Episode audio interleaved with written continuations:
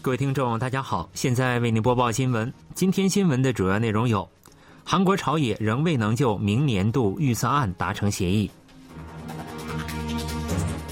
韩国各地举行悼念梨泰院踩踏事故遇难者的四十九斋；北韩进行固体燃料新型洲际弹道导弹发动机试验。以下请听详细内容。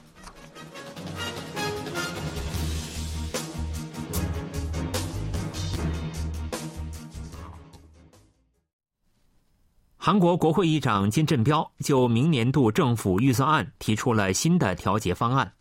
朝野国会代表与金振标再次会晤，但未能达成一致意见。此前，在朝野未能就明年度预算案缩小意见分歧的情况下，金振标于十五日提出了调解方案，将法人税最高税率从目前的百分之二十五降低到百分之二十四，降低一个百分点。对此，在野党共同民主党表示将予以接受，但执政党国民力量党表示将暂时保留决定是否接受调节方案。两党国会代表十六日与金振标再次会晤，国民力量党国会代表朱浩英表示，政权已经交替，希望在野党协助政府按已规划的路线开展工作。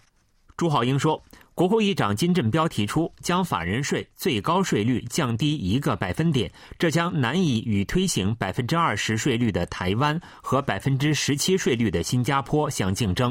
我们不能欣然予以接受，希望在野党改变立场，退让一步，以免国民担忧。共同民主党国会代表朴洪根表示。共同民主党十五日已接受国会议长的调解方案，在野党为解决民生困难，果断的予以让步，但执政党却坚持己见，一再拖延时间。朴厚哥还说，希望尹锡悦总统不要再提出独断专行的指导方针，尊重国会和朝野的判断。国会议长金振标对朝野未能达成协议表示了不满。金振彪说，十五日提出了最终调解方案，十六日应立即拟定朝野协议案，但双方仍未能达成协议，对此深感担忧和失望。十六日，韩国全国各地举行悼念梨泰院踩踏事故遇难者的四十九斋。梨泰院踩踏事故遇难者遗属协议会与市民对策会议一直于当天下午六时在事故发生地梨泰院地铁站前道路举行民众追悼会，呼吁全社会不要忘记遇难者，牢记事故教训。佛教、基督教、天主教和原佛教四个宗教方面首先举行宗教仪式。下午六时三十四分进行默哀，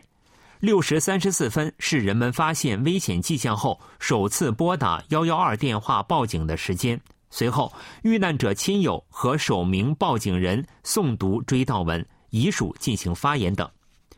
民众追悼会结束后，遗属们要求彻底查明真相，严厉处罚责任人，朝向龙山总统室行进。除首尔梨泰院站外。仁川、釜山、江原等全国十二个地点也举行民众追悼会，宗教界也在各地举行悼念遇难者的活动。曹熙宗当天上午在首尔中路区曹溪寺举行追悼踩踏事故遇难者的慰灵祭，祈求故人安息。七个宗教的代表当天下午也在绿沙坪站举行悼念遇难者的活动。北韩表示已成功进行固体燃料新型洲际弹道导弹的大功率火箭发动机试验。北韩主张该火箭的推力达一百四十吨力。分析认为，该火箭或具有相当于火星十七型洲际弹道导弹一级发动机的推力。据北韩官方媒体朝中社十六日报道，国防科学研究部门的科学家和技术人员为誓死完成朝鲜劳动党第八次大会提出的国防力强化重要核心目标，以不屈不挠的意志和顽强的努力取得了实践成果。十二月十五日又进行了具有战略意义的重大试验。朝中社表示，朝鲜国防科学院的重要研究所十五日上午在西海卫星发射场首次成功进行一百四十吨力推力的大功率固体燃料发动机地面喷出试验。这是北韩首次在平安北道铁山郡东仓里西海卫星发射场成功进行一百四十吨力推力的大功率固体燃料火箭发动机地面喷出试验。据北韩媒体报道。国务委员长金正恩亲临现场指导重大试验，随行人员有劳动党中央委员会书记赵永元、劳动党中央委员会副部长金正直。北韩表示，本次试验旨在开发新型战略武器。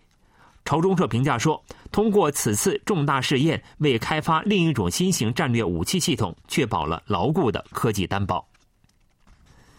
国际原子能机构总干事拉斐尔·格罗西十六日谈到北韩核问题时表示，国际原子能机构已做好为解决问题发挥更大作用的准备。正在对韩国进行访问的格罗西当天在接受外交部跑口记者采访时表示，为解决北韩核问题，应打开对话窗口，并做出了上述表示。格罗西从十二月十四日起对韩国进行访问。格罗西二零一九年十二月就任国际原子能机构总干事，这是其就任后首次来访韩国。格罗西在访韩期间拜访了尹锡悦总统，并与韩国外交部长官朴振、科学技术信息通信部长官李宗浩等高官会晤，就北韩核试验的可能性进行了讨论，并听取了韩方对日本福岛核电站排污入海问题的意见。格罗西访韩后，曾就北韩进行核试验的可能性表示有令人担忧的情报。对此，格罗西解释说，有迹象显示北韩持续在核物质浓缩和再处理方面倾注努力。格罗西说，宁边核设施的有关活动正在继续。宁边核反应堆以三到四年为周期运行，到二零二三年、二零二四年可完成运行。之后，放射化学实验室预计将进行开始运作的准备。放射化学实验室是北韩对使用后核燃料进行再处理的地点，用于提取生产核武器所需的布。格罗西还表示，能够看到北韩试图修复丰西里核试验场三号坑道，在出入口或道路周围可以观测到北韩存在相关活动。格罗西表示，国际原子能机构正通过机构有关人员和韩方专家继续努力获取准确信息。格罗西强调。如有必要，国际原子能机构已做好再次向北韩派遣核查团和人员的准备。联合国大会连续十八年通过北韩人权决议案，决议案谴责北韩广泛有组织的侵犯人权。今年的决议案还新增有关西海公务员遭射杀事件和脱北渔民被遣返事件的内容。联合国大会当地时间十五日在美国纽约联合国总部召开全体会议。成员国未经表决，以协商一致的方式通过了北韩人权决议案和多项人权相关决议案。联合国大会自2005年以来，每年均通过北韩人权决议案，这也是继2012年至2013年、2016年至2021年之后，联合国大会第九次以协商一致的方式通过北韩人权决议案，体现出国际社会普遍认为北韩人权状况严峻。此前十一月十六日，负责人权事务的联合国大会第三委员会也以未经表决、协商一致的方式通过了北韩人权决议案。本次决议案由欧盟成员国主导发起，韩国时隔四年参与共同提案。今年决议案的内容大致与往年相同，但新增西海公务员遭北韩射杀事件等近期国际关注事件的有关内容。决议案还在担忧北韩实施拷问、即刻处决、任意监禁、绑架等行为的现有条款中，新增敦促北韩向遗属和有关机构公开有关相关信息的内容。经确认，韩国和中国正推进中国国务委员兼外交部长王毅年内访韩。据多位外交消息灵通人士透露，韩中外交当局目前正就王毅年内访韩事宜进行协商。观测认为，两国将就中国国家主席习近平访韩事宜等进行磋商。目前，两国都希望首先在各自国家进行两国首脑的首个互访，预计双方将就会谈场所等进行协调。此前，两国外长十二月十二日举行视频会谈，就加快进行各级别高层交流形成了共识。王毅二零一九年起每年下半年都对韩国进行为期两天的访问。去年九月，王毅在北京冬奥会开幕前访韩，拜访了时任韩国总统文在寅，并与时任韩国外长郑义溶会晤，就关心问题进行了讨论。